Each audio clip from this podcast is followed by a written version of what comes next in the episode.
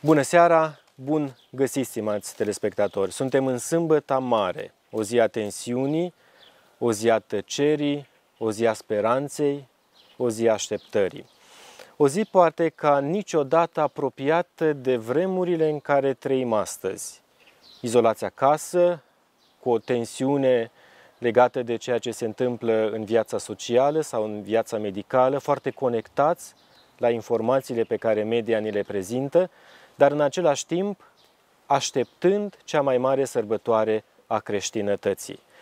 O sărbătoare care poate anul acesta este așteptată cu o speranță unică, cu o speranță care nu se leagă doar de nevoile noastre spirituale, doar de prezența lui Dumnezeu în viața noastră, ci mai ales de prezența lui Dumnezeu în viața cetății, în viața semenilor noștri, în suferința unora dintre ei și un Dumnezeu care este așteptat să salveze nu numai umanitatea așa cum o face de la creația ei, dar în același timp un Dumnezeu care să salveze cetatea. Cetatea Europei, cetatea României, poate și cetatea lumii.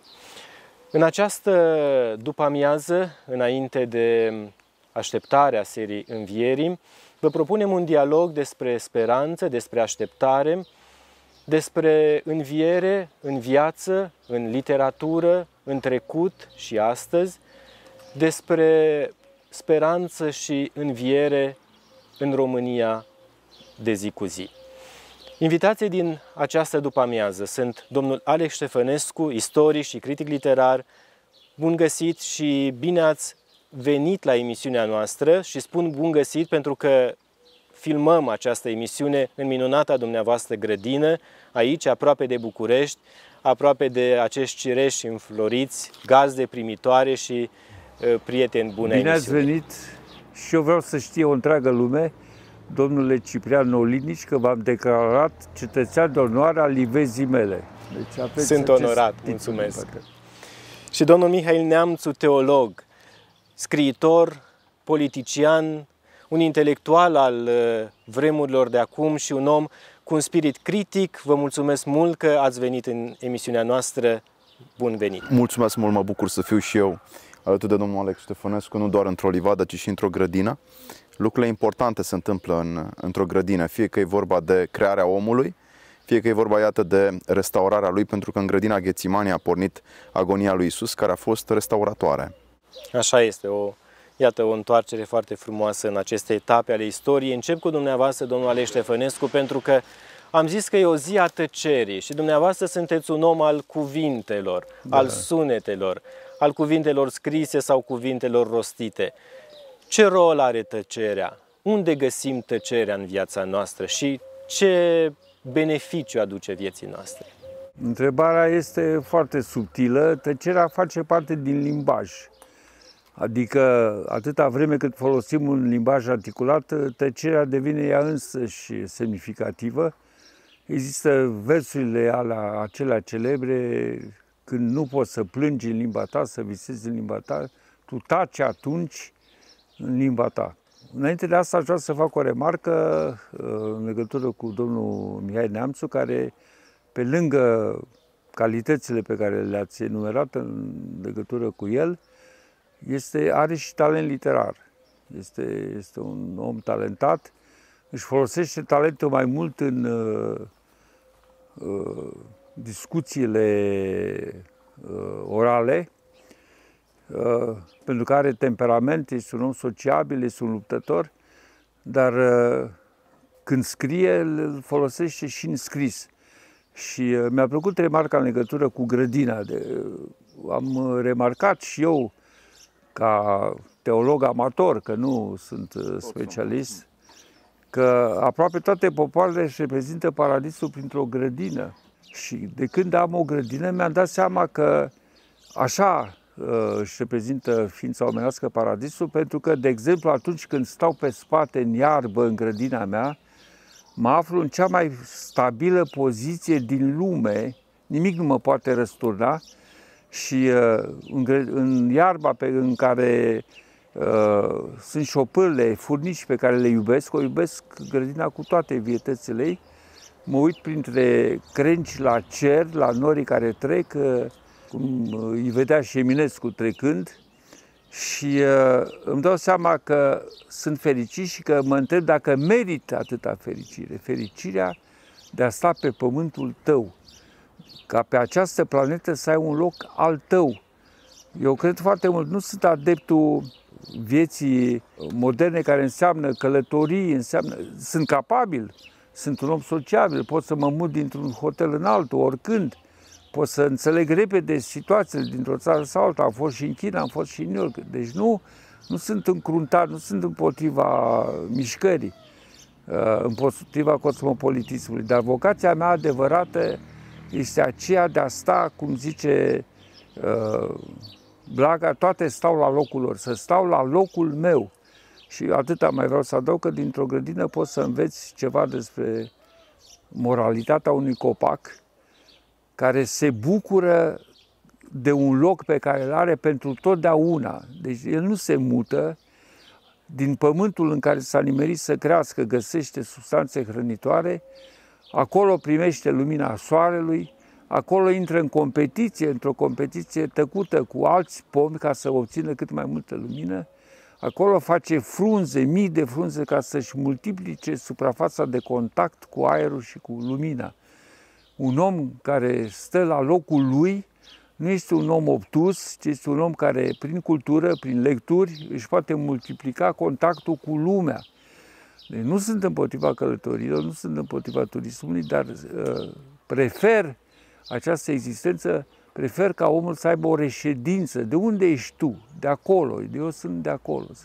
Domnul Ștefănescu, iertați-mă că intervin, aveți definiția omului uh, perfect, fericit, spunea Cicero, că nu-ți trebuie decât o grădină, și o bibliotecă pentru a fi fericit.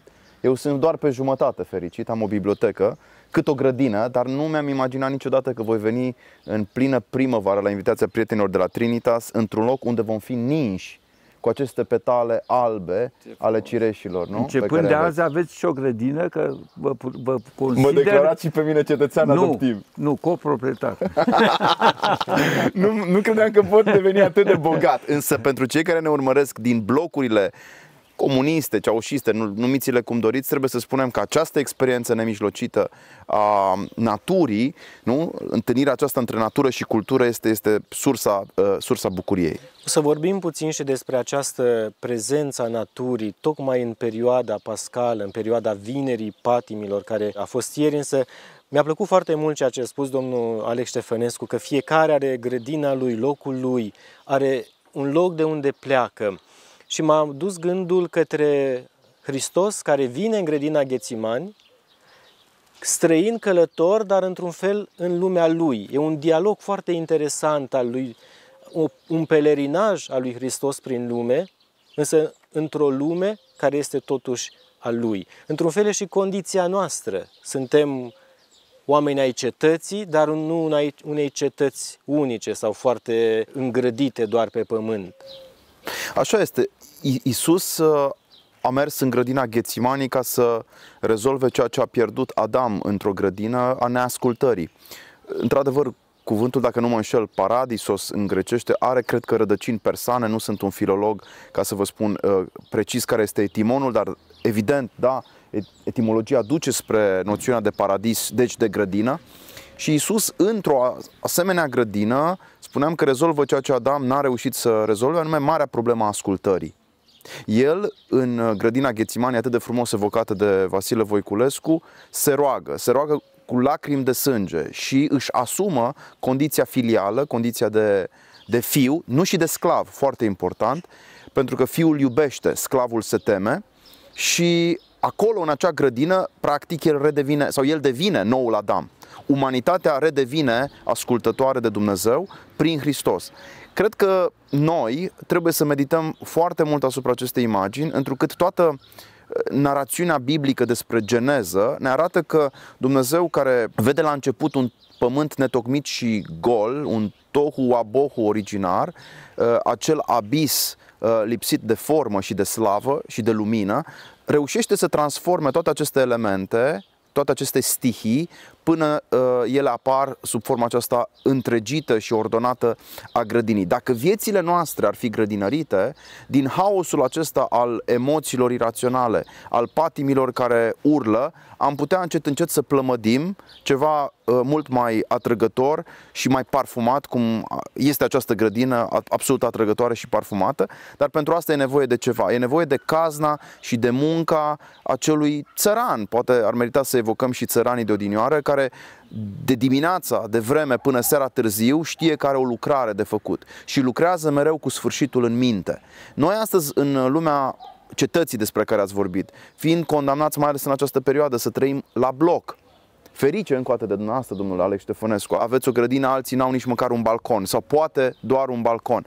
În condițiile în care ești rupt de natură, nu mai poți să meditezi așa cum o făceau părinții bisericii, nu? Faimoasa aceea uh, fisichi teoria, în acea contemplație a naturii, nu mai poți medita asupra acestor relații, da? de analogie între lumea creată și uh, însuși creatorul. De aceea, un plonjon obligatoriu în perioada uh, Paștelui în, într-un mediu natural uh, ne ajută foarte mult arătarea învierii către femeile mironosițe nu are loc tot într-o grădină și e foarte sugestiv că Evanghelia a menționat faptul că l-au confundat cu grădinarul pe... E o imagine superbă, absolut superbă și de asemenea hainele uh, îngerului erau hainele acestui cireș, hainele albe, hainele purității. E simbolistica baptismală pe care creștinii au asumat-o încă din primele veacuri.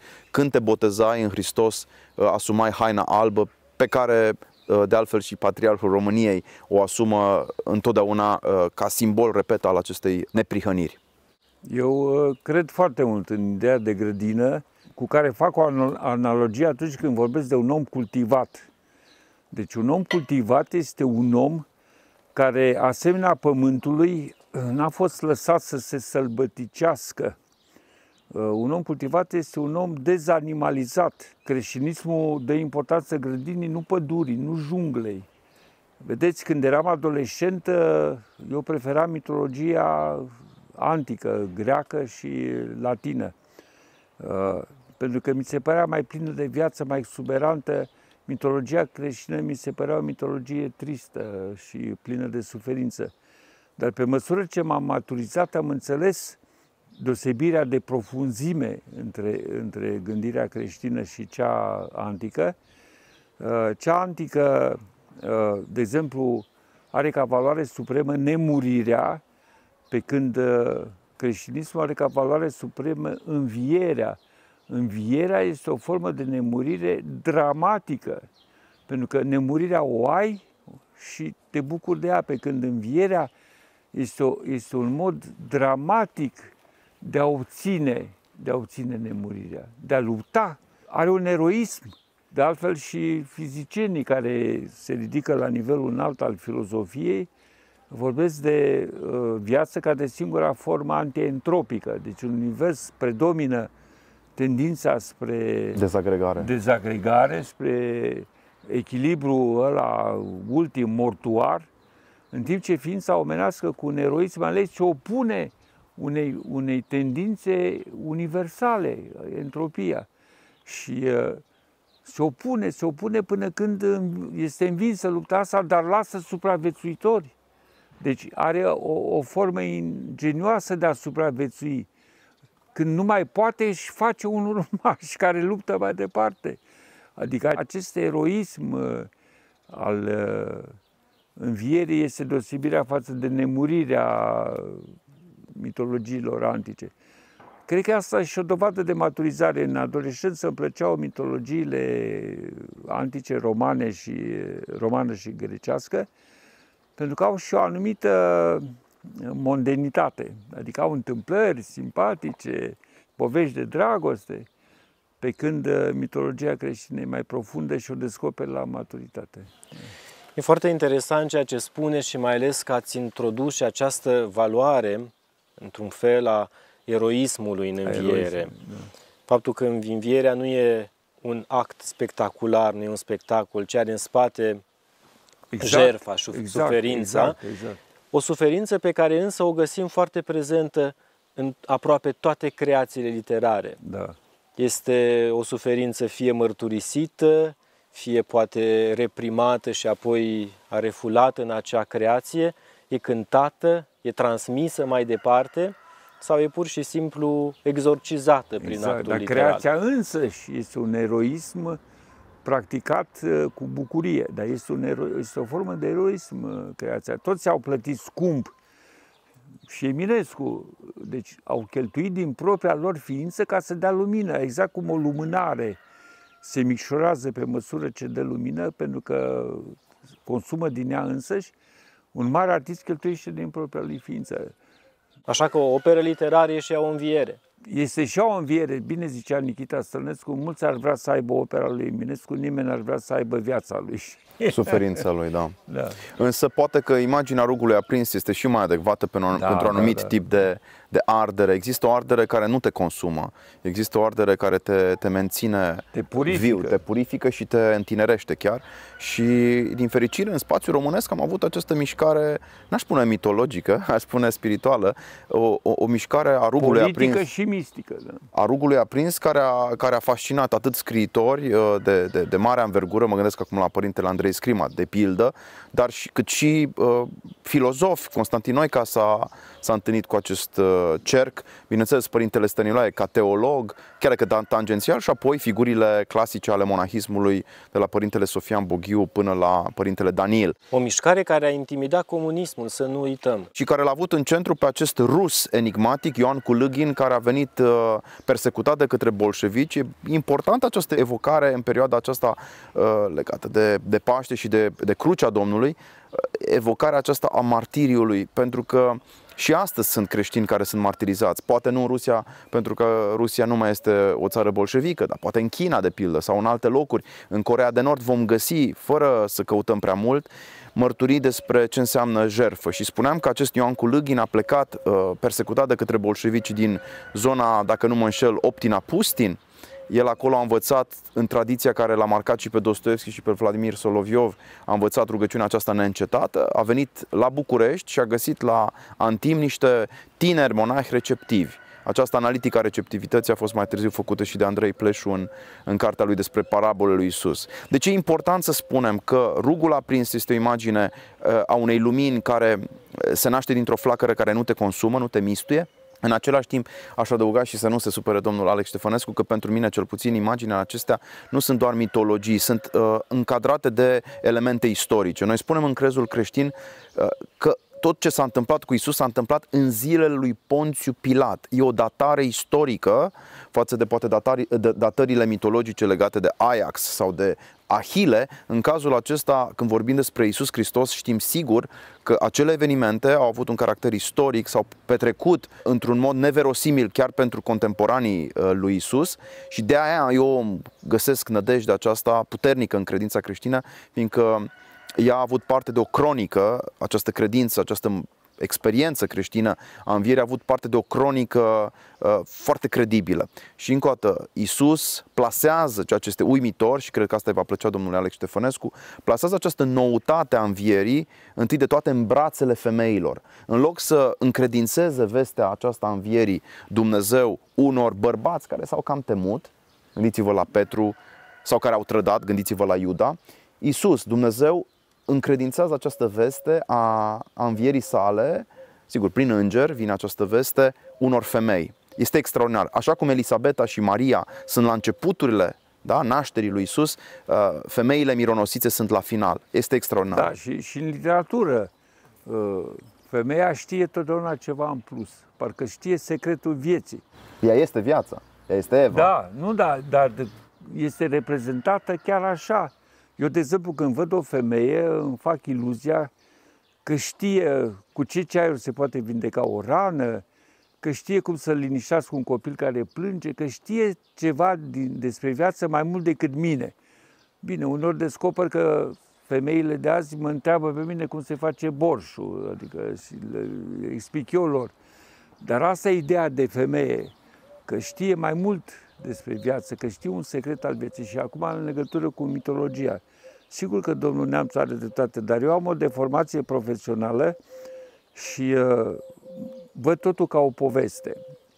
Deci chiar dacă dumneavoastră mi-ați povesti o tragedie despre cum ați fost părăsit de iubită, eu nu m-aș gândi la suferința dumneavoastră, ci m-aș gândi la povestea pe care mi-o spuneți, la farmecul povești. Asta este uh, urmarea faptului că scriu, fac critică literară de o viață întreagă. Și când povestești o țărancă într-un tren ce i s-a întâmplat, mă uit să văd cu cât talent literar uh, povestește. Și găsiți acest talent literar la țăranii noștri? Extraordinar, extraordinar. Uh, Păi eu am cunoscut dată un tânăr care uh, m-a intimidat cu talentul lui literar uh, mai mult decât Radu Vasile. Deci Radu Vasile a venit să mă vadă uh, că a publicat o carte și a vrut să... Vorbiți de fostul premier al României. Fostul premier al României, da. A scris o carte la lansarea care au vorbit Andrei Pleșu și uh, Mircea Dinescu și uh, Mircea Dinescu a zis că o carte excepțională fără să o fi citit, iar Andrei Pleșu cu umor. Zice, n-am citit această carte, dar mă bazez pe ce zice Mircea Dinescu. Iar eu am spus lui Radu Vasile cu seriozitate că nu trebuie publicat. El totuși a publicat. Ei, când a intrat la mine în birou la România Literară, Radu Vasile, n-am simțit uh, nicio emoție. M-am bucurat că îl văd că era un om prietenos, dar când a venit acel tânăr din Maramureș să-mi aducă primele lui poezii și eu știam după o convorbire între care talent m-a ridicat în picioare intimidat. Pe mine mă intimidează talentul literar. Mi se pare o valoare neprețuită și pentru că este rar, așa cum aurul. Aurul ca metal nu are cine știe ce proprietăți, dar prin raritate are valoare. Și aici vreau să spun ceva foarte important. Am fost în relații bune cu unul din președinții țării și i-am spus dacă se simte responsabil de artiștii din țara lui, care sunt o avere, adică nu simțiți, nu vă gândiți. Și el zice, nu, zice că asta nu intră în atribuțiul unui președinte. Cum să nu intre? Dar ce putem face? Păi să vă spun eu și am povestit că în sat la bunica mea, în nordul Moldovei, este obiceiul de a face clacă, în mod spontan. Deci bunica mea era văduvă și când avea de adus porumbul și de, de desfăcut uh, știuleții, veneau uh, cei din sat fără să-i cheme ea, numai ca să o ajute, că simțeau că e nevoie de ei. Claca în sine era extraordinar de frumoasă, băieții o le curtau pe fete, unul zicea, de exemplu, că a intrat unei fete în bluză un șoarece și că vrea să o salveze, să-l scoată, râdeau. Dar ce mai impresionat, deși eram uh, un copil, a venit și cel care cânta la vioară la hora din sat. Și un bătrân ne-a spus, nu, tu nu vii la cules porumb. Mâinile tale sunt delicate. Toți știm să tăiem porumbul, numai tu știi să cânți la vioară. Și mâinile tale trebuie cruțate. Și am spus președintului de atunci al țării, care nu era de stânga, așa, că nu puteam fi prieteni cu președinte de stânga, cum țăranul ăla știa ce trebuie să faci față de un artist, să-l ocrotești pentru realitatea lui și dumneavoastră nu știți. E o perspectivă pe care aș vrea să, să o pun acum în față, pentru că se leagă de ceea ce trăim uh, noi creștini în aceste zile. Hristos a adus multă dezamăgire, poate mulțimilor de atunci, pentru că așteptau un om politic, un om care să vină, poate Interesant, să elibereze de, de romani, exact, un om care să reformeze statul și să le redea evreilor poate un statut mai special, era un mesia politic cel așteptat. Dar Hristos mută discursul într-o altă, într-o altă uh, treaptă. Se întâmplă și în ziua de astăzi de multe ori, pentru că oamenii așteaptă eroi din zona politică, poate mai mult, din zona aceasta a oamenilor care decid și văd poate mai mult post-mortem eroii creației, eroii credinței, eroii medicinei sau eroii din alte, din alte zone artistice. Da, cred că povestea lui Isus este încadrată foarte bine de memoria religioasă a Israelului. Evreii l-au uh, iubit foarte mult pe David pentru că David a făcut, regele David, un lucru extraordinar. Și noi omagiem în personalitatea lui Ferdinand, întregitorul, nu? această vocație a sintezei. Ferdinand ne-a dat cele șapte provincii sau numărațiile noastre să vedeți câte sunt. În orice caz ne-a dat România mare cum să nu cinstești atunci la Arcul de Triunf bunoară uh, memoria acestui rege și cum să nu ai efigia lui peste tot. Iată, să fac în 1927 l-a murit, să fac în curând 100 de ani de la, de la moartea acestui mare rege. E bine, pentru evrei, David a fost uh, un Ferdinand la puterea 100, dacă îmi permiteți, pentru că el a unificat cele 12 triburi cu care Moise venise din Egipt și le-a dat această demnitate fabuloasă. Mai mult decât atât, regele David a făcut ceva esențial pentru orice stat și pentru orice națiune, a creat o capitală în jurul unui templu și a gândit acel uh, templu, l-a gândit înainte uh, pentru ca apoi să-l facă, să-l pună în uh, execuție Solomon. Vorbim despre catedrala națională, dacă vreți, a evreilor, uh, vorbind despre te- primul templu din Ierusalim. Ierusalim, orașul păcii, opusul Babilonului, care este spațiul cacofoniei. Ierusalim, locul unde spui shalom, nu? Ierusalem, shalom, spui pace ție. Și așa era și Isus mereu uh, un vestitor al păcii. Dar când el intră în Ierusalim și toată lumea spune Osana, fiul lui David, când el intră în Ierusalim pe acea asină pentru a împlini profeția lui Zaharia, el știe că vocația lui este universală, deci supremă, nu este o vocație particulară, deci mărginită. Și în loc să le mulțumească așteptările imediate, el lucrează cu durata uh, lungă a istoriei. Și anume uh, vine și inaugurează o împărăție cu adevărat universală, uh, care capătă contur prin geniul apostolilor săi, în primul rând prin Pavel, neliniștitul Pavel care nu se Uh, oprește din a fecunda prin cuvântul său uh, întreaga Mediterană, spunea Petrețuță la întrebarea cine este Apostolul Pavel, uh, Apostolul Pavel este întreaga Mediterană. Da, Pavel se duce cu această veste bună și vizitează Tesalonic, um, un oraș, să spunem, comercial, vizitează de asemenea Atena, un oraș cultural și apoi Roma, un oraș politic, pentru a le spune tuturor că dincolo de cezar, dincolo de structuri politice, dincolo de armate și de ierarhii ale puterii, există ceva mai important, anume această realitate pe care noi o compunem astăzi, care este realitatea bisericii invizibile poate, fiindcă astăzi nu mai intrăm în biserica fizică, suntem condiționați de o boală, de o epidemie, dar absolut tangibilă. Noi suntem frați cu toți aici, în Hristos, da? Suntem într-o comuniune de iubire și relația noastră de iubire e mai importantă decât relațiile de subordonare pe care politicul le impune. Iisus spune la final, în absolut fabuloasa rugăciune arhierească, da? Nu vă mai numesc pe voi slugi, ci prieteni.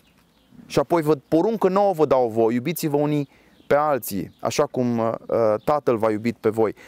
Ori noi, de fapt, trădăm această poruncă în fiecare zi. Ne bârfim, ne criticăm, ne subminăm, uh, ne înghiontim și când facem asta, nu suntem la înălțimea acestei împărății pe care Isus uh, a deschis-o prin jertfa sa.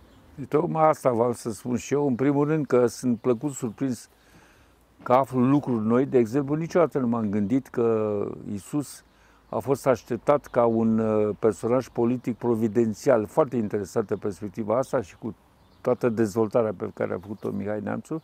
Dar m-am gândit la faptul că niciodată nu suntem destul de bine pregătiți pentru a-L primi eventual pe Isus. Asta am aflat din literatură, în frații Karamazov. De exemplu, uh, Dostoevski își imaginează uh, întoarcerea pe pământ a lui Isus și faptul că el este considerat inoportun Adică este nerecunoscut și respins. Sau în, în alt registru stilistic, în cimitirul Buna Vestirea lui Arghezi, în care își imaginează învierea tuturor celor care au murit uh, pentru judecata de apoi, uh, ce bătaie de cap de autorităților, trezirea la viața a morților. Adică Bine, el cu genul lui satiric, știi, că nu mai fac față primăriile. Problemele de astăzi. Funcționarii, da, funcționarii care uh, își blestemă zilele pentru că trebuie să refacă registrele de stare civilă și așa mai departe.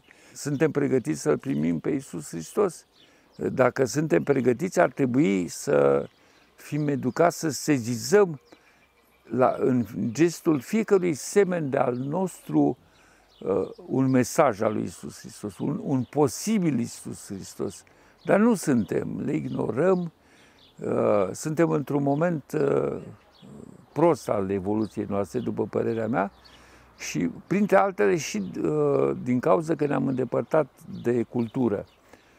Dacă admir la ceva la Trinitas, uh, în afară de caracterul religios al uh, acestui post TV, de care e mare nevoie, uh, deschiderea culturală. Deci, în fapt, în momentul de față, Trinitas TV e singura televiziune culturală. Da, după ce TVR cultural a dispărut, A Trinitas dispărut, a preluat. da, Dar a asta pre- este vocația din totdeauna bisericii, A bisericii, să, să da. funcționeze și ca o instituție dar exista pedagogică. riscul să fie o simplă televiziune de propagandă religioasă. Putea fi, nu? Da. Dacă erau niște oameni lipsiți de viziune. Da? Dar este o emisiune culturală, adică o emisiune, de exemplu, eu aflu numai ca telespectator, iată, și vin să discut și aflu de la dumneavoastră tot felul de chestii. Învierea, creștinismul a fecundat cultura europeană. Până da, la urmă da. e o datorie a creștinismului în uh, toate formele lui, ortodoxiei, iată, în spațiul răsăritean, de a promova cultura. Nu putem să vedem un divorț între aceste două și vreodată. biserica românească de astăzi, adică la Purna e un centru cultural, nu este... Dar gândiți-vă la Sucevița, care are filozofii Sucevița, zugrăviți da. pe, pe fresca exterioară a mănăstirii. Gândiți-vă la faptul că întotdeauna, de pildă în Ardeal, de unde vin eu, mitropolit de talia lui Andrei Șaguna a văzut un dialog obligatoriu între biserică și școală. Sau deci... mari pictori occidentali care au avut preocupări largi de zona religioasă, subiectele tablourilor, Sigur, dar până în ultimul sculpturilor. sat, domnul Neamțu, povestește creangă la Humulești. Deci cu dascălul care făcea școală la biserică, adică uh, Dascălul, atenție, însemnând în cazul lui Creangă, cred că un cântăreț, un nu? cântăreț din strană. din strană, dar Da. făcea școală, făcea școală cu elevii. Se, se practică astăzi uh, critica gratuită și ideologică a bisericii, fără ca cei care fac această critică să înțeleagă că în bunoară lupta împotriva acestui blestemat virus cu origini chinezești, totuși o grămadă de preoți și-au dat viața, au fost cazuri uh, dramatice în Italia, de pildă un preot catolic la 72 de ani a renunțat la patul său și la ventilatorul pe care îl putea folosi ca să-și prelungească viața măcar șase luni și a dat acel pat și acel ventilator unui tânăr de 30 de ani și el infectat. Aceste povești dramatice scot la iveală exact ceea ce spunea domnul Alex Ștefănescu, anume faptul că Isus este prezent în rana aproape lui tău. Când te temi că nu-L mai întâlnești pe Isus în potir sau în slujba religioasă de duminică, care e o slujbă splendidă oricum, în varianta mai ales pascală, totuși să nu uiți că Hristos e încă prezent în, în rana aproape lui tău și într-adevăr astăzi avem o grămadă de oameni care fac lucrarea aceasta de vindecare pe care Isus însuși a făcut-o. O fac în spitalele din, uh, din nordul României, din Bucovina, uh, o fac la București, o fac la Suceava, o fac la, la Arad. Pentru acești oameni în aceste zile, dacă ne aud, avem doar uh, cuvinte de laudă și uh, un omagiu sincer. Aș vrea să citesc dintre multele texte care s-au scris inspirate de înviere, o poezie care pe mine m-a zguduit a lui Radu Gir. Radu Gir, poetul care a fost condamnat la moarte pentru o poezie anticomunistă, Ridică-te Gheorghe, ridică-te Ioane, și care a fost declarată în mod uh, tendențios și uh, mistificator o poezie uh, legionară. N-a fost o poezie legionară, Radu Gir a fost legionar, a făcut închisoare pentru faptul că a fost legionar, a îi spășit pedeapsa, a fost eliberat și apoi pentru că a scris o poezie anticomunistă, Ridică-te Gheorghe, ridică-te Ioane, a fost din nou arestat și condamnat la moarte. Este singurul caz din istoria literaturii noastre în care un poet este condamnat la moarte pentru o poezie, așa. Întâmplător uh, i s-a comutat pedapsa până la urmă, dar uh, tot a făcut ani grei de temniță. Și uh, măcar câteva strofe să citesc dintr-o poezie a lui Isus în celulă, că asta este o temă foarte impresionantă. Deținuții politici de la noi, oameni de valoare închiși pe nedrept, numai pentru că nu au fost de acord cu înstrăinarea românilor de ei înșiși prin comunism, toți au comunicat într-un mod fericit și inspirat cu uh, credința ortodoxă. Azi noapte Iisus mi-a intrat în celulă, o ce trist și ce înalt părea Crist. Luna venea după el în celulă și îl făcea mai înalt și mai trist. Mâinile lui păreau crini pe morminte, ochii adânci ca niște păduri, luna îl bătea cu argint pe veșminte, agintându-i pe mâini vechi spărturi. Am întins brațele, nimeni tăcere, am întrebat zidul, niciun răspuns, doar razele rece ascuțite în unghiere, cu sulița lor m-au străpuns. A dispărut uh, această viziune a deținutului și ultima strofă. Unde ești, Doamne? Am urlat la zăbrele, din lună venea fum de cățui, m-am pipăit și pe mâinile mele am găsit urmele cuielor lui. Fantastic. Extraordinar de puternică, da. Nu vreau să pe prilejul, fiindcă uh, poate să spun după aia lucruri mai interesante și nu o să mai am entuziasmul să mă amestec în discuție. Îmi place mai mult să vă ascult decât să vorbesc, vă spun sincer. Și noi la fel, dar trebuie să fim și o prezență pentru cei care ne urmăresc. Chiar, chiar sunteți printre puțini interlocutori de la care am de învățat. Vă spun cu cea mai mare sinceritate. Ne onorează, mulțumim mult, domnule Ștefănescu, dar plăcerea, bucuria este în primul rând de partea Cărămizile le-ați scris dumneavoastră exact. și vorbim despre marile cărți, da. O întâmplare de neuitat, o întâmplare care merită povestită cu orice ocazie este următoarea. Grigore Vieru, un mare poet, uh, un poet patriot, povestește că în satul în care a copilărit el, în stânga Prutului, Pererâta, din zona județului Hotin, așa, sovieticii distruseseră biserica, o desfințaseră, o transformaseră într-un depozit de cereale. Deci satul a rămas fără biserică. La români s-au, au fost multe persecuții împotriva bisericii, dar totuși bisericile încă funcționau. Peste drum, peste Prut, peste drumul de apă dintre cele două țări, uh, e satul Miorcani, sat evocat de Ion Pilat, în care exista încă care biserică. Mama lui Grigore Vieru, când făcea ouă roșii și pască și cozonac pentru Paște, exista obiceiul și există și acum să te duci să le sfințești la biserică și pe urmă să le aduci acasă. Nu avea unde să le sfințească și cum le sfințea? Când auzea sunetul clopotelor uh, din biserica de la Miorcani, întindea tăvile cu cozonac și cu asta în fluxul de sunete venite de la îndangătul de clopot de la biserica din Miorcani. Extraordinar. Le sfințea. Mi-au dat lacrimile când a povestit Vieru chestia La Miorcani a copilărit uh, Dinu Pilat. Dinu Pilat, da. Și da, am da. spus uh, da, da, da. mai puțin priceput ca domnul Alex Ștefănescu povestea uh, lui Dinu Pilat și a soției lui Cornelia Filipescu uh, în vârstele iubirii, dar menționez asta pentru că de multe ori am văzut-o invitată la emisiunile noastre pe fica celor doi, pe doamna Monica Pilat, care se află într-un moment de suferință și dorim tot binele. Dinu Pilat și el deținut, nu fost deținut. Sigur, în lotul faimos, Dinu uh, Pilat, uh, Noica și Noica, da.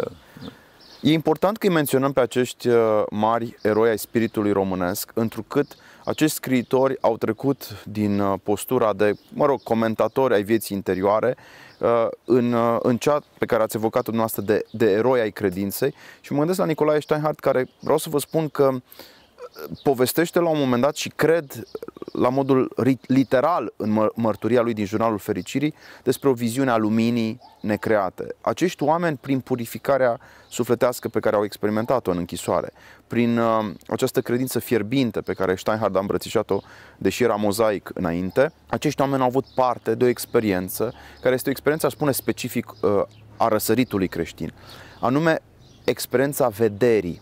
Vedeți dumneavoastră, dacă tot vorbim despre, despre această experiență, uh, trebuie să fac poate o mică glosă biblică. Ceea ce noi nu mai avem astăzi, ca ființe căzute, este, este întâlnirea față către față cu Dumnezeu. Adam îl vedea pe Dumnezeu față către față. Înțelegeți cum puteți asta? Dar era o vorba de o nemijlocire. Odată cu prăbușirea noastră în egoism și neascultare, omul nu mai are capacitatea de a-L vedea pe Dumnezeu decât ca pe o sugestie uneori, iată, în natură sau în cuvântul său îl vede Aevia. Dar trebuie să recunoaștem că din când în când Dumnezeu a făcut această concesie umanității și l-a luat.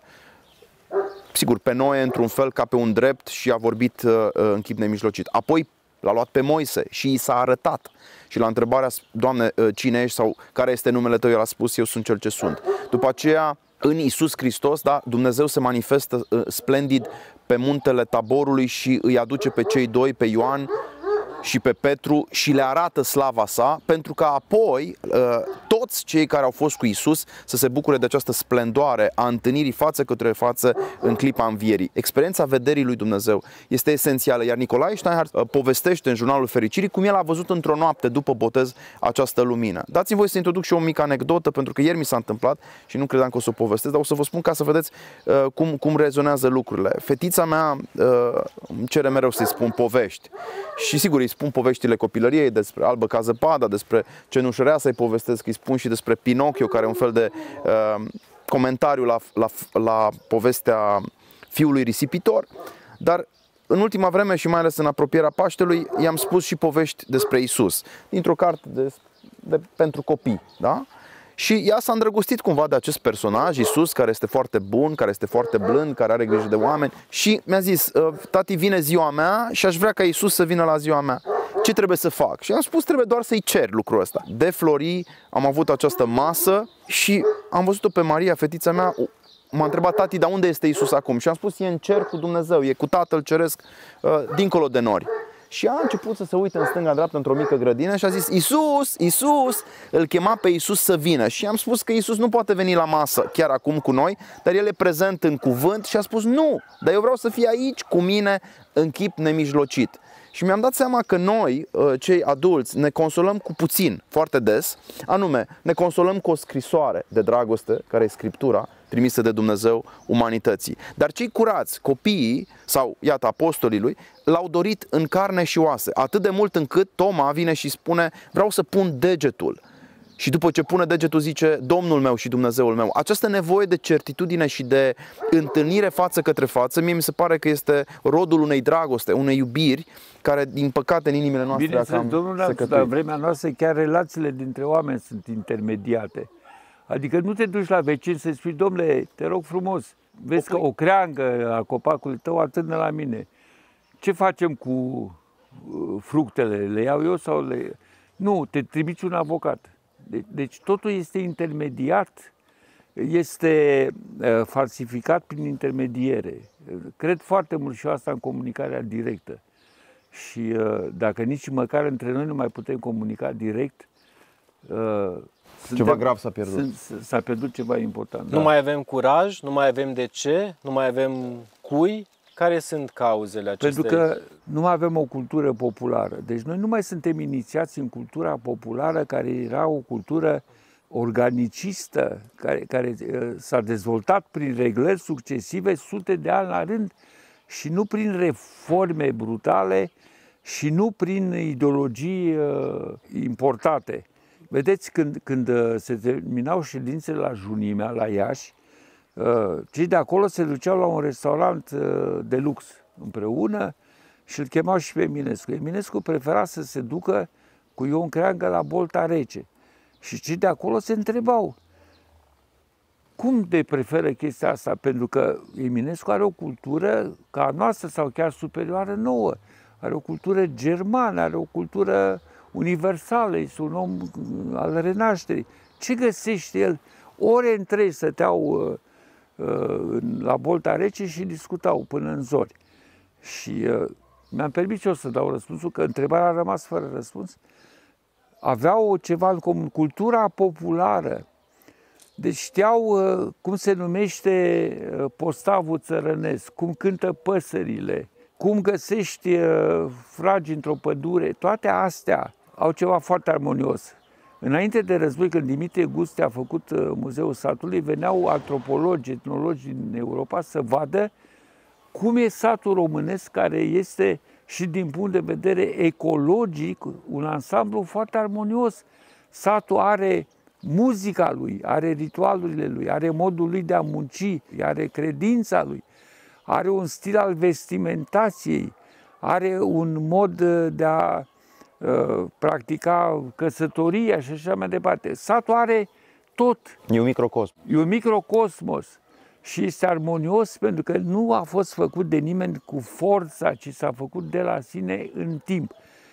Chiar modul cum satul românesc a integrat uh, ortodoxismul într-un mod românesc, adică uh, ortodoxismul este universal, nu este uh, o invenție din asta etnică. Dar există un mod românesc de a trăi uh, credința. credința. E un mod românesc. Și, uh... Ioan Alexandru, pe care l-am cunoscut și uh, pe care noastră l știut și mai bine, avea această apropiere față de satul uh, uh, românesc da, și mărturisesc da. că el cred că a fost o sinteză iarăși fericită între educația aceasta universitară, occidentală, știa greacă, știa ebraică, a tradus cântarea cântărilor. Dar avea și sensibilitatea față de cultura Dar populară. avea exact o înrădăcinare în etosul da, acela transilvanean, da. deci fără asta, Deci fără asta eu cred că nici nu poți să-ți iubești țara. Deci nu poți să-ți iubești țara. E nevoie de asemenea personaje. E interesant că ducem discuția către această zonă a inteligenței populare, a inteligenței da. rurale, o inteligență sedimentată în timp și acum da. verificată, de, o pre, verificată de, de o precizie aproape științifică, riguroasă. Și o asemăn cu această inteligență pe care ortodoxia o vede în lume, în organizarea lumii. O inteligență care poate aparține doar unui creator. O inteligență, iată, uneori destructurată de noi oamenii, tocmai prin această mediere, prin această răzbunare asupra naturii și poate că această pandemie sau aceste accidente în istorie este, sunt o este răzbunare. consecința exact. unei dereglări, unei dereglări. Da. Eu vă spun atât uh, și nu vreau să ideologizez discuția în niciun fel. Țăranul avea cumințenia și vezi cuvântul acesta cumințenie spune totul. E cu minte, adică are minte, are inteligență, spuneați noastră. Ori cumințenia țăranului trebuie iarăși uh, redescoperită de noi, cei care la două generații cu siguranță vom găsi în familiile noastre, în arborele genealogic al fiecarei familii, uh, o, o asemenea apartenență. Eu însumi mă laud cu un țăran din, uh, din familia tatălui meu, cu toți țăranii din familia mamei și a tatălui, dar mai ales cu unul care a fost și decorat de către regele Ferdinand pentru că a luptat în 1917 pentru dezrobirea Ardealului și în 1918 și 19 mai mult pentru eliberarea uh, Ungariei de sub jugul sovietic al lui Bela Kun și deci al lui Trotsky și deci al lui Lenin.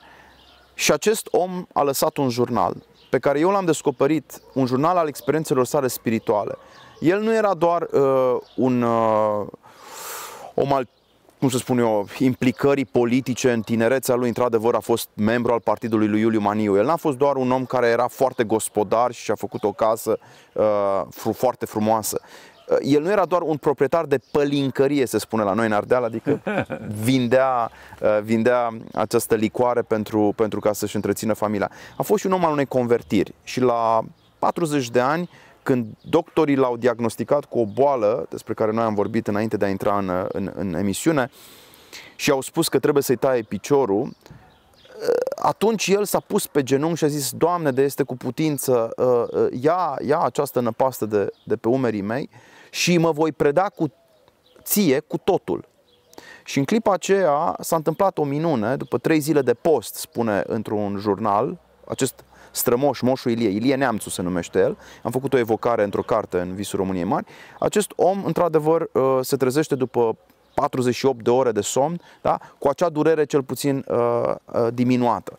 Și în clipa aceea face ceea ce el a promis, ca țăranul de odinoar, da?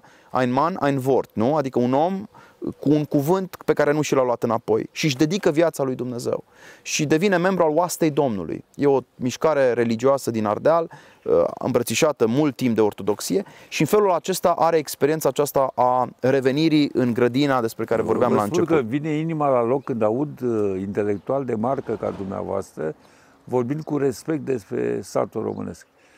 Eu nu mai suport atitudinea disprețuitoare față de cultura noastră populară. populară.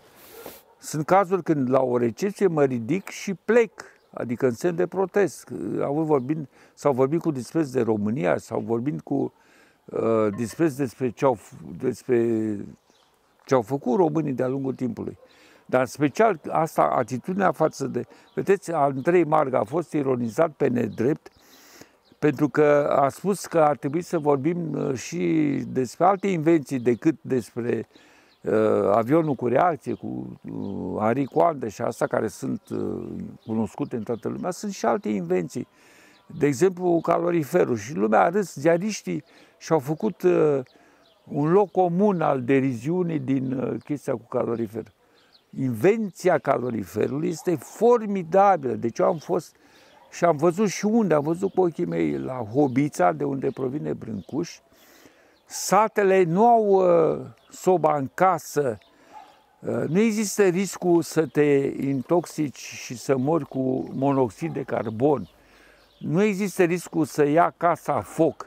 Soba e în afara casei, uh, bine despărțită de casă și numai uh, hornul de la sobă trece prin camere și le încălzește. O invenție genială. Deci să nu faci focul în casă, să-l faci în afara casei.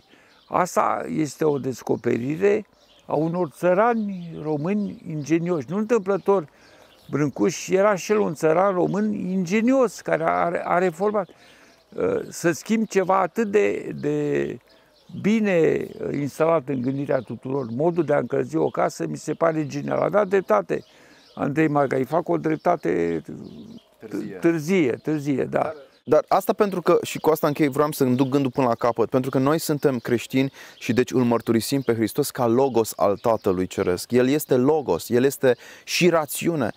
A fi creștin nu înseamnă să fii cretin.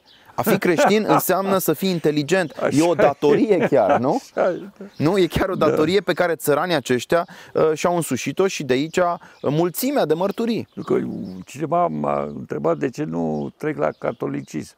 Deci pot să trec și la catolicism, dar îmi iubesc atât de mult poporul încât îl iubesc cu religia lui cu tot. Adică cum să iubesc pe român și să mă duc la altă credință? Am tot respectul pentru catolicism. Nu, dar vreau să spun așa, despre dragoste nu mai vorbește nimeni. Cineva mă întreabă, dar de ce iubești pe români? Pentru ce? Pentru că sunt ai mei. Deci asta este o concepție tribală. Pe atunci tribală este și dragostea față de soție. Pentru că dacă o iei logic, nu sunt printre cele 3 miliarde de femei de planetă altele mai frumoase sau mai deștepte? Bineînțeles că sunt. Și chiar când spui, ești cea mai frumoasă femeie din lume. Poate că minți. E ceva neverificat, dar este profund adevărat. Pentru că pentru tine este cea mai frumoasă femeie. Trăim deseori și a spus uh, domnule Alex Ștefănescu că avem acest sentiment de clandestinitate. Da. Uneori da. îl afișăm, ne criticăm țara, Domnul nu suntem Linici, mândri, doar că și aceasta da. e cumva contextualizarea da. acestei probleme. Astăzi, în aceste zile, Reci, când mare da. parte dintre români au revenit în țară, când fragilitatea în fața unei boli a scos la suprafață vicii și din sistemele țărilor modele pentru noi, când solidaritatea europeană, iată că n-a mai funcționat și popoare vecine s-au criticat, deși nivelul de educație era foarte înalt, poate revenim la grădina noastră, la țara noastră, la casa noastră.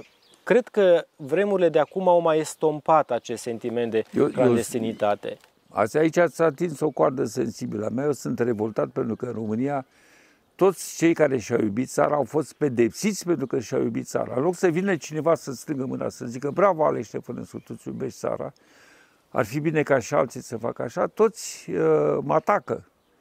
Eu vă laud pentru steag. Când am văzut steagul aici, înălțat, ca un, ca un catarg, nu? Uh, m-am bucurat tare mult. Știți că o personalitate celebră zice, băi, dar ție nu ți-e frică să-i pui tricolorul așa vizibil? Zic, de ce să-mi fie frică? Sunt în țara mea. Zice, dar dacă vin ruși, dacă vin unguri? Și atunci am răspuns în bătaie de joc. Păi am și steagul unguresc și steagul rusesc și dacă vin, îl dau repede jos pe ăsta român și Adică am, da. prin reducere la absurd, așa cum ar gândi el. Cum să fie frică? Uh, este, este, sunt două categorii de oameni. Unora cărora le stă bine să arboreze și pentru, la care alții gestuie de prost gust pentru că e demagogic. Eu l-am pus ca să mă uit eu la el. Toate casele pe care le-am vizitat în America au un steag în față, e steagul Americii și dacă americanii și nu, se nu sunt criticați și nu se rușinează pentru că își arborează steagul național, poate că și noi, în inima noastră, putem să ne permitem această libertate a asumării. Trebuie să fii tu însuți. Ce Dom- e rău în asta? Domnule Neamțu, aveți în uh, una dintre scriile dumneavoastră o trimitere la aceste momente aș spune salutare din istoria noastră, de înviere, 1948, 1877, 1918, 1989, când am putut spune ca popor că vrem să fim suverani, că vrem Că vrem altceva, să fim. Că vrem să fim, Ce da. idee frumoasă, chiar, chiar imnul nostru, deșteaptă-te română. Da, această deșteptare se poate produce în momente de cataclism, de pildă, în cazul unui război, 1916 a provocat această deșteptare, sau în momente, în, în momente aș spune, uh, propice, cum au fost puține, din păcate, la număr. Uh, chiar aș adăuga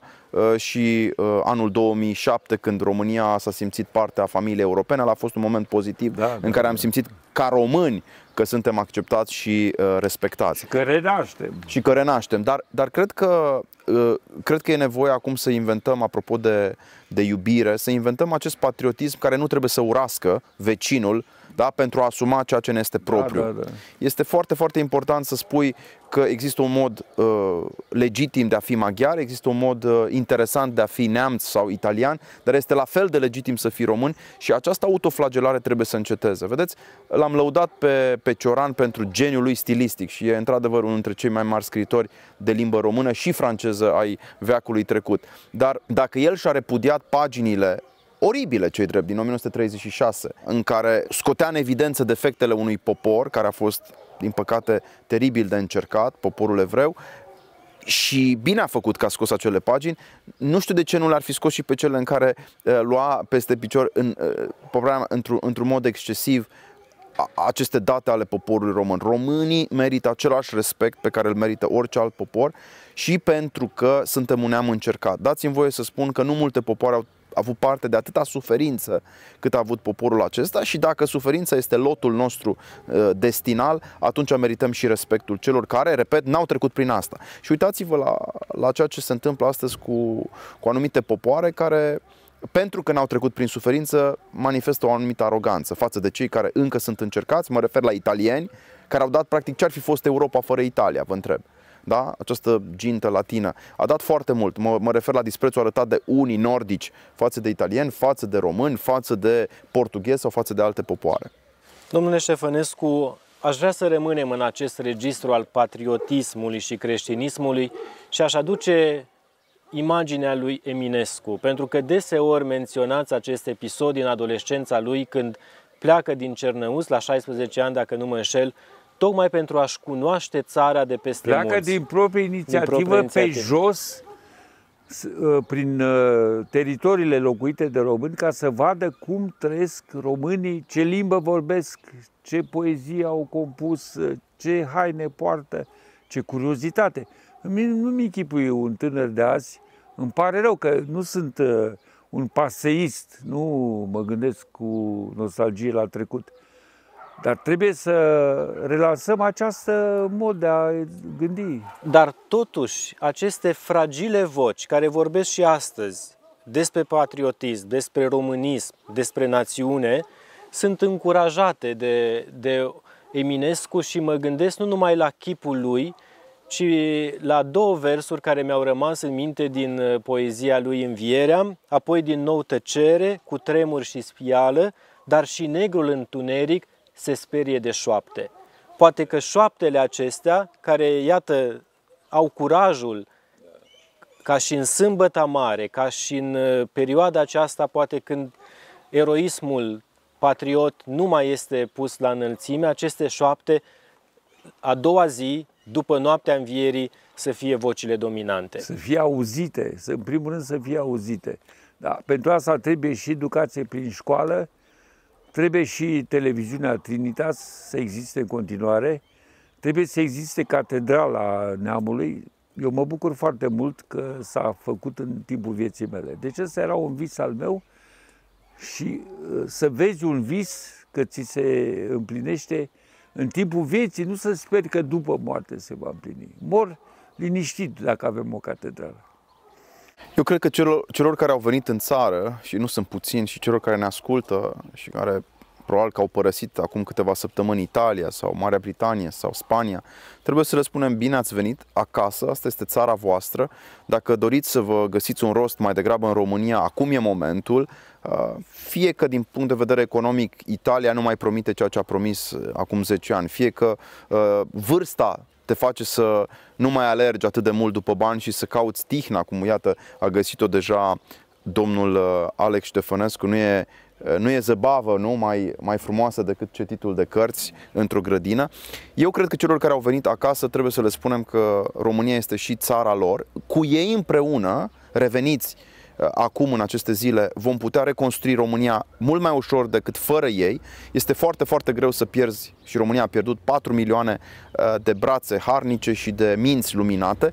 O parte din cei care se întorc cred că vor rămâne și eu în această revenire a lor văd și un semn al providenței. Poate Dumnezeu uh, i-a întors acasă cu un scop, repet, scopul acestei redeșteptări. Asta nu trebuie să ne facă triumfaliști, nu trebuie să ne facă neapărat orgolioși, creștinismul ne invită la smerenie, dar totuși trebuie să ne reașeze această ierarhie a meritelor și, a ord- și ordinea virtuților, fiindcă vreau să spun ceva foarte important aici.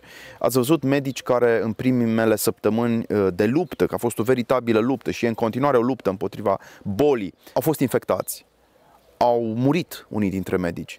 Și asta s-a întâmplat pentru că nu i-am prețuit. Trebuie să spunem lucrul acesta. România până acum 5-6 ani plătea cu un salariu execrabil un medic care putea uh, să muncească 16 ore pe zi și care evident avea în spate ani de zile, probabil 20 de ani de studiu uh, în total, dacă punem și rezidențiatul.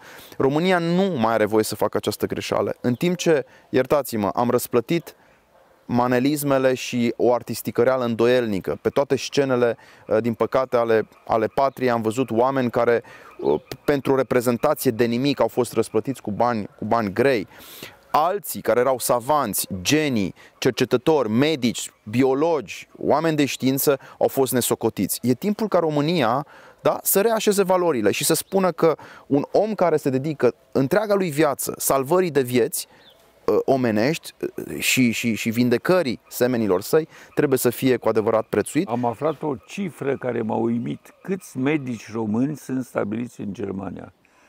Cifra pare neverosimil, dar e verificată. 20.000 de medici români activează definitiv în Germania. 20.000! Și mulți au plecat nu doar pentru bani, mulți au plecat pentru că n-au mai vrut să fie umiliți ca să da, primească da, o șpagă da, sau să iau da. un, o atenție. Lucrurile astea te pot degrada dacă ai o conștiință. Să se roage la un barou local să îi dea aprobare pentru un aparat medical. Da, sau să fie, să fie angajat într-o, într-o, într-o instituție uh, medicală. Deci cred că este un moment bun. Eu cred că este un moment bun în care românii își dau seama, da, am făcut niște alegeri greșite, trebuie să reevaluăm felul în care punem, repet, în arenă da, laurii pe umerii unora și nu pe umerii altora. Și cred că această reevaluare ne va duce la, uh, la decizia corectă. Da, e un prilej de a ne gândi la noi înșine, e un prilej de a ne regăsi. Crizele, în general, chiar din viața personală, au resetat cumva Bine spus. Uh, viitorul. Aș vrea să revin la aceste clipe pe care le trăim.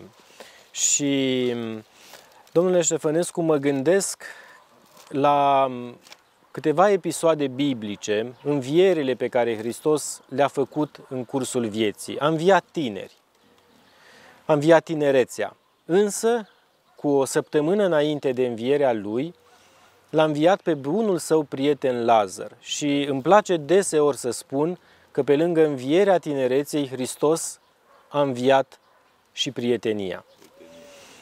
Și mă adresez dumneavoastră și domnului Mihail Neamțu pentru că trăim aceste momente ale prieteniei din ce în ce mai rar. Prietenia e o valoare, e o valoare foarte puternică.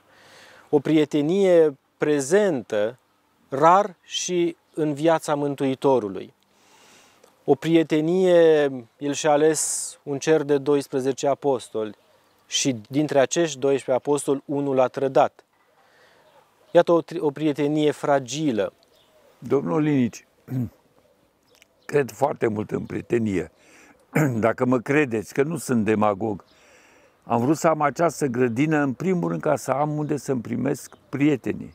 Aici, de-a lungul timpului, au fost mari scriitori, mari actori, mari ziariști. Au fost Ion Caramitru, Ana Blandiana, Johnny Reducanu, Nicolae Manolescu, Nicolae Breban. Uh, Mihai Neamțu, Ciprian Olinici, Mihai Miron, uh, uh, dintre ziariști, Robert Turcescu, Grigore Cartianu, cântăreți, pictori, din toate domeniile. O, o fată, un mare talent, mi-a pictat uh, porțile și n-a vrut să primească bani. Am dat bani cu forța. A zis că vrea să rămână ca amintire de la mine. Și uh, unii m-au întrebat, a fost Gabriel Liceanu, unii sceptici sau susceptibili, de ce ne chem, ce urmărești?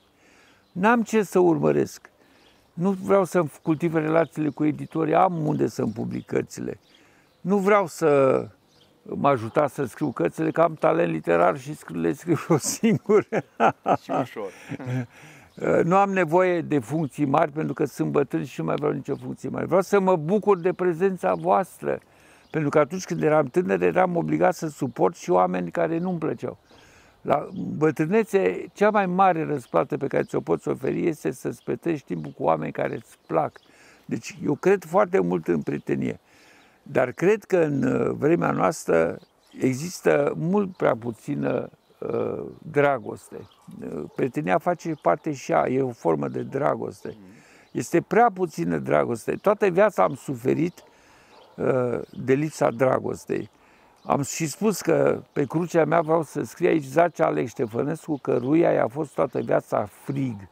Un frig afectiv, mi-a fost frig. Oamenii, eu dacă un adversar literar al meu scrie o carte bună, îi dau telefon și spun că mă bucur că a scris ceva frumos și rămâne uimit. Pentru că mai presus de orice contează această legătură sufletească între noi. Noi toți semănăm prin faptul că suntem sortiți morții. Și uh, e bine să întâmpinăm moartea în această comuniune sufletească. De altfel, Iisus însuși este un îndemn la comuniune sufletească. Iisus nu îndeamnă la izolare decât, uh, dacă vrei, ca să meditezi, să fii călugăr, dar și acolo există o comuniune sufletească. Cred foarte mult în asta. Mă bucur că ați spus cuvântul prietenie. În afară de dragoste care este impură, pentru că răspunde unei atracții. Sau poate fi. Sau poate fi impură, uh, dragostea între frați și dragostea între prieteni are ceva foarte curat. Vedeți, eu am un frate și o soră și suntem în relații bune de o viață întreagă. Am fost porecliți de cunoscuți, știți că există o, uh, o floare, trei frați pătați. Noi am fost porecliți trei frați nepătați. Cred foarte mult în, în uh, legătura frățească între oameni. Sunt gata oricând să primesc, să ajut pe cineva. Și uh, dacă mă dezamăgește, sufăr. Dar nu plec de la început cu ideea că există riscul să mă dezamăgească. Și totuși dezamăgirea este inevitabilă. Isus și-a asumat riscul de a fi trădat și a fost trădat, dar uh, dacă Iuda ar fi avut uh, cumpătare și nu s-ar fi sinucis, cred, fac așa o exegeză spontană, o mică teologumenă la Trinitas, cred că l-ar fi iertat așa cum l-a iertat pe Petru. Cred că dacă Petru a greșit și a vărsat lacrimi, a fost pentru că știa că iubirea e mai tare decât judecata în Isus. Întotdeauna ca teolog, ca cititor al Scripturii, m-a uimit modul în care Iuda l-a trădat îmbrățișându-l și sărutându-l. Păi spune totuși textul că satana a intrat în el și că asta cumva i-a luat mințile, apropo de cumințenia pe care a pierdut-o. Deci pierzi cumințenia, ajungi la o brăznicie, mândria este mama hulei, spune Ioan Scăraru. Și perfidie. Și, și, și apoi e tot jocul acela, mm. care sigur e pătat și de uh, iubirea de arginți. Nu trebuie deloc uitat acest aspect. Vedeți, iubirea e pentru oameni, cum spune atât de frumos domnul Alex Ștefănescu. Dragostea e pentru ființele vii, create de Dumnezeu, nu pentru obiecte. De aceea apostolul spune că iubirea de arginți este mama tuturor relelor, cu gândul la Iuda, pentru că banii trebuie folosiți, dar nu iubiți. Banii trebuie utilizați Foarte ca un instrument. Distinția. Nu sunt un scop în sine, un și, mijloc. Și nu te poți investi sufletește într-o relație cu banii, te poți investi sufletește doar într-o relație cu aproapele. Și fac o foarte, foarte scurtă precizare. Uh, cultul acesta prieteniei mi se pare cu adevărat uh, semnificativ, pe lângă paginile fabuloase ale lui Pavel Florenski despre prietenie, din stâlpul și temelia adevărului, care au și o conotație romantică.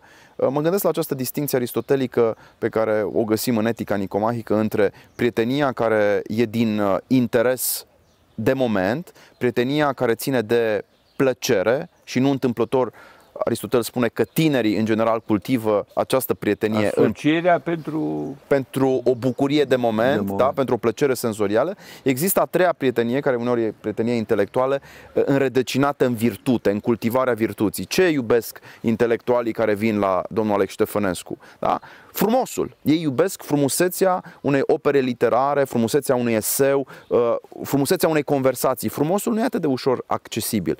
Ori dacă am putea astăzi să reclădim prietenia între oameni pe virtute și nu doar pe interes, cred că ar fi, ar fi extraordinar, mai ales că supra evaluăm cuvântul acesta când te gândești că ai mii de prieteni pe Facebook și în realitate, cum s-a întâmplat cu o persoană publică, cunoscută, Cristina Țopescu, a, a murit, deși avea mii de prieteni pe Facebook, uh, nesunată de nimeni, 10 zile, a murit singură în apartamentul ei. Asta arată Da, da, da. artificialitatea acestor relații construite în mediul virtual. E nevoie de nemijlocire și e nevoie de prietenie într-o adevăr și aceasta e prietenia în duh, să spunem. Și închei eh, tot cu, o, cu un episod biblic. Dacă nu mă înșel, n-am studiat uh, riguros lucrul acesta, Hristos plânge doar în acest moment, când îl, înainte de a-l învia pe prietenul său Lazar. Așa și este. fac întotdeauna o paralelă cu drumul crucii, când femeile plâng și Hristos le zice nu plângeți pentru mine. A plâns ca om pentru Da. Lazar, Pentru dar un ca- prieten. pentru un prieten, dar ca Dumnezeu le-a zis oamenilor nu refuzat plângeți să pentru fie- suferința Să, mea. să fie obiectul acestei compasiuni. Dacă îmi dă voie, domnul Alex Ștefănescu, Da. fiindcă m-am activat dintr-o dată când ați pomenit această evanghelie absolut cu tremurătoare. La, la finalul cărții uh, Crimă și pedeapsă, Dostoevski vorbește despre acel episod în care Sonia, obligată să fie prostituată, îi spune lui Raskolnikov, cel care a comis o dublă crimă, cel care avea un soi de etică utilitaristă, spunând despre bătrâna aceea uh, că poate fi ucisă de vreme ce este, este haină și, și avară, după ce comite o dublă crimă, da, Raskolnikov primește din partea acestei femei, iarăși personajul feminin uh, Salvator, o femeie decăzută într-un fel, am putea spune social, da, obligată să se prostitueze, ea, această femeie, îi spune lui Raskolnikov, citește, citește Evanghelia învierii lui Lazar. Și începutul pocăinței lui Raskolnikov, care merge apoi și se mărturisește polițistului, cu toate faptele sale odioase, este această Evanghelie. În, uh, în Dostoevski găsim aceste absolut remarcabile istorii ale convertirii și ale, ale transformării. Și de la bine la rău și de la rău la bine. Idei Istoria, trăite, idei trăite. da. o istorie a convertirii în, uh, iată, un roman cu numele Învierea lui Tolstoi, Da. când uh, tot o prezență feminină schimbă total viața unui nobil. Exact. Și mai puteam discuta și despre Paștele Brajinilor al lui Sadoveanu și sunt multe de spus. Poate la Paștele următor. Eu sper că la Paștele următor să nu mai fim în această împrejurare în care suntem siliți să, să ne izolăm. Vedeți, am păstrat uh, distanța socială, dar nu și cea afectivă. Uh, ne-am revăzut după mulți ani și mă bucur și pentru această ocazie. Spuneam că la anul poate Paștele îl vom face cu toții în Catedrala Națională. Asta este Ce frumos ar uh, fi. gândul pe care l-am Vin acum și la eu, mă final. vindec și că da, am probleme mergem cu împreună picioarele și... și- dăm lumina unii de la ceilalți și din, uh, din catedrala aceasta națională sper ca ea să se răspândească în întreaga Românie. În ultimele 10 minute ale emisiunii, pentru că timpul zboară, deși, cum ați spus, lucrăm și cu nemurirea, cu veșnicia, învierea ne deschide aceste porți, dar în televiziune rigoarea timpului uneori e destul de necruțătoare. Aș vrea să mergem puțin către zona aceasta afectivă. Fiecare dintre noi avem amintiri, avem povești din viața noastră și aș vrea să facem acest pelerinaj, acest drum, această călătorie către momente din tinerețea, adolescența sau copilăria noastră când aceste zile de sărbătoare cumva ne-au marcat. Cum petrecea, cum sărbătorea copilul.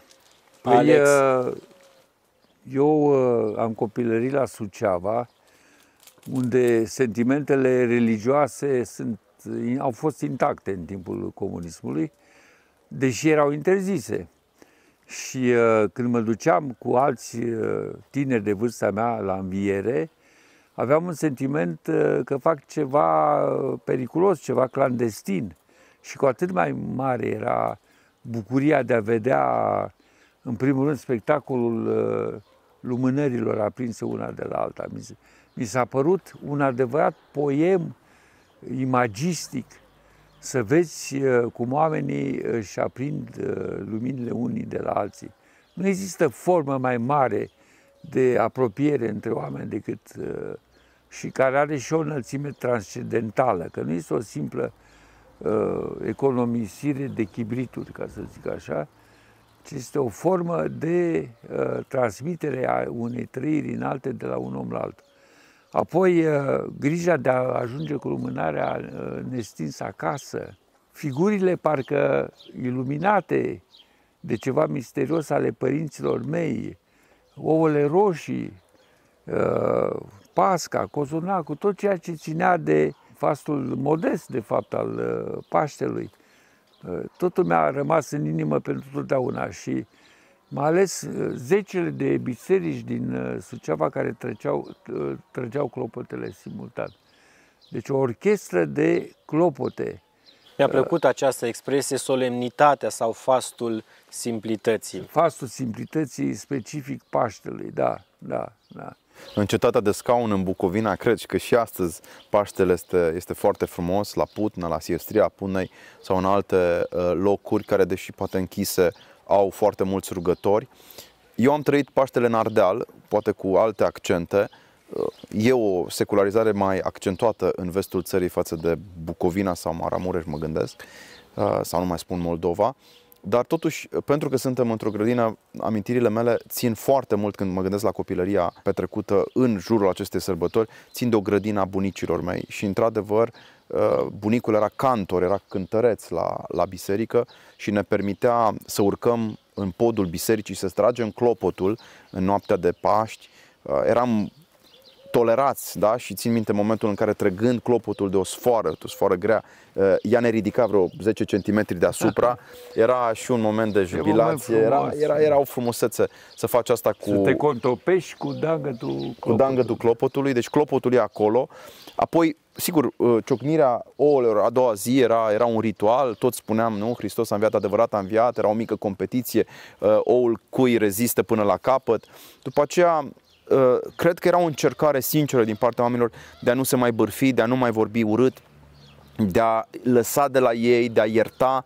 Uh, și asta, asta a marcat uh, atmosfera noastră din perioada comunistă, totuși mult mai accentuat comunistă la final de dinastie ceaușistă, după care eu am avut și o adolescență a credinței în post-comunism, când am trăit mult mai ortodox, să spun așa, adică mai, mai încadrat liturgic acest moment, cu nopți, uh, cu nopți de rugăciune. Țin minte uh, un Paște pe care l-am petrecut în opcinele Bucovinei, cu, cu, cu o slujbă de 4-5 ore până la, la 4 dimineața, cred, când ne-am împărtășit cu toții. Ex, extraordinar, uh, cred că e acest moment pentru noi toți și de aceea tristețea de a nu participa acum la o slujbă pentru mine este de înțeles. Nu-i socot fanatici, nu-i, nu-i, nu-i socot extremiști deloc, pe cei care plâng pur și simplu pentru că nu pot fi noaptea de Paști în, uh, într-o biserică, dar cred că trebuie să respectăm regulile și cred că este cu îngăduința lui Dumnezeu tot ceea ce se întâmplă acum. Cred că Dumnezeu ne testează și ne pune să găsim cămara din lăuntru, tocmai când zidurile, iată, ne sunt inaccesibile. Într-un astfel de exercițiu vedem ce înseamnă să nu ai biserica atât Poate de vom prețui mai mult ce avem, tocmai pentru că nu avem acces. De, de asta v-am să evoc și Paștele Blajinilor al lui Sadoveanu, pentru că e vorba de un popor imaginar uh, al blajinilor care se află pe lumea cealaltă și uh, pentru care oamenii de Paște uh, pregătesc coșulețe cu ouă roșii sau cu cozonac și le dau drumul pe apă și apa în imaginația lor duce această ofrandă către uh, poporul de dincolo, care, la care ajung uh, toate după 8 zile. Deci în, în uh, prima luni după Duminica Tomii uh, ajung asta. Ce frumoasă idee ca tu care sărbătorești Paștele să trimiți ceva din prinosul tău și unui popor de dincolo. Ce frumos! De fapt, unui popor din trecutul tău. Da. Ca o ultimă întrebare, pentru că învierea Domnului în relatarea biblică începe cu absență. nu este aici. Constatarea femeilor care vin la mormânt. Învierea din această noapte va începe tot cu absență. O biserică goală, cu preoți slujind, fără credincioși. Ce idee frumoasă! Și absența, păi nici nu mai trebuie comentată. Absența pe care o simt credincioșii, lipsa slujitorilor Ce și lipsa bisericii idee, în da. casă lor. Cum umplem, domnule Alex Ștefănescu, domnule Mihai Neamțu, cum umplem această absență? Păi mai, mai și gândind, că toată ziua acționăm, să mai și gândim la noi înșine, la cei din jurul nostru, la soarta poporului nostru, să mai și reflectăm, cu asta umplem. Cred că nu e prea mult să spunem că în această seară toți românii care se află într-un apartament, într-un bloc, cum spuneam la început, într-un bloc lipsit de acest spectacol al naturii, orice român poate să iasă pe un balcon și să aprindă el uh, candela sau lumânarea și să cânte împreună cu cei dragi din familie Hristos a înviat Frumos, la, la ora 12. Și italienii, da. Hristos a înviat din morți cu moartea pe moarte călcând și celor din morminte viață dăruindu-le un cântec minunat, se poate cânta și bizantin și occidental, dar care cu siguranță va umple bisericile în mod duhovnicesc. Fiindcă oamenii sunt în continuare uh, parte a trupului mistic al lui Hristos și dacă fizic nu sunt acolo, și cred că această noapte care ne așteaptă, da, în câteva ceasuri, ne va marca uh, pentru totdeauna. Cred că va fi noaptea în care cu toții ne-am dorit să fim, uh, mai mult decât oricând poate, în biserică și nu s-a întâmplat să fim în biserică. Prin urmare, nu o vom uita niciodată. Va fi o noapte a dorului, pentru că asta umple absența, va fi o noapte a fiorului uh, și a misterului pascal. O solidaritate care trece dincolo de prezența fizică, dar care va fi după aceea uh, umplută această, această, această suferință de, aș spune, balsamul iubirii uh, mistice și cristice în același timp, uh, care este iubirea lui Dumnezeu, fiindcă ni se, da, ni se dă imediat după, după această slujbă, în lectura aceea superbă care se face parcă în 12 limbi, la vecernia, la vecernia învierii, ni se dă această mărturie despre, despre, despre Toma, care îl întâlnește pe, pe Domnul și care spune că Hristos este Domn și Dumnezeu. Această mărturie pentru mine este, este dacă vreți, piatra, piatra de temelie pentru cei șovăielnici. Eu fac parte, probabil ca și domnul Alex Ștefănescu, din căutătorii acestui veac. Un intelectual e neliniștit. Nu? Și atunci când îl vede pe Toma, cel care a avut parte de proximitate, dar totuși a pus întrebarea, și spune nu voi crede decât dacă voi pune degetul și uh, apoi primește răspunsul când, când uh, îl regăsești pe Toma în această narațiune a bisericii, știi că nu ești singur chiar și în îndoielile tale. Adică dincolo de îndoieli, dincolo de dubiu, cartezian sau nu, există certitudinea. Domnul Alex Ștefănescu, domnul Mihai Neamțu, vă mulțumim foarte mult că ne-ați fost alături. Mi-a venit în minte acel uh, vers al lui uh, George Coșbuc, stând în această grădină din uh, poezia Învierea, prin vânte ciripitul, prin pome ciripitul. Am fost însoțiți în această căutare a sensului învierii, a sensului vieții noastre, a sensului din țara noastră, din patriotismul pe care îl căutăm de acest decor minunat, această grădină care, iată, în aceste zile devine o grădină ghețimani, o, o grădină a rugăciunii și o grădină a învierii. Vă mulțumim mult și pentru găzduire. Și eu pentru că ați venit și mi-ați inobilat uh, grădina cu prezența dumneavoastră. Mulțumesc mult și Hristos a înviat. Adevărat a înviat, Hristos a înviat. Vă mulțumim și dumneavoastră, celor care ne-ați fost alături. Suntem chemați în această noapte a învierii să trăim, cum spunea domnul Alex Ștefănescu, fastul simplității. Deși biserica e închisă, poate casa noastră să devină o biserică. Ne revedem pe parcursul acestei seri cu transmisiuni speciale de la Trinitas TV de la ora 19, un jurnal special, iar de la ora 20 și 30 de minute o ediție despre înviere. De la 23.30 Trinitas TV transmite slujba învierii de la Catedrala Patriarhală din București, slujbă oficiată de preafericitul Părinte Patriar Daniel. Tuturor vă doresc zile de sărbătoare cu pace multă și bucurie. Hristos a înviat!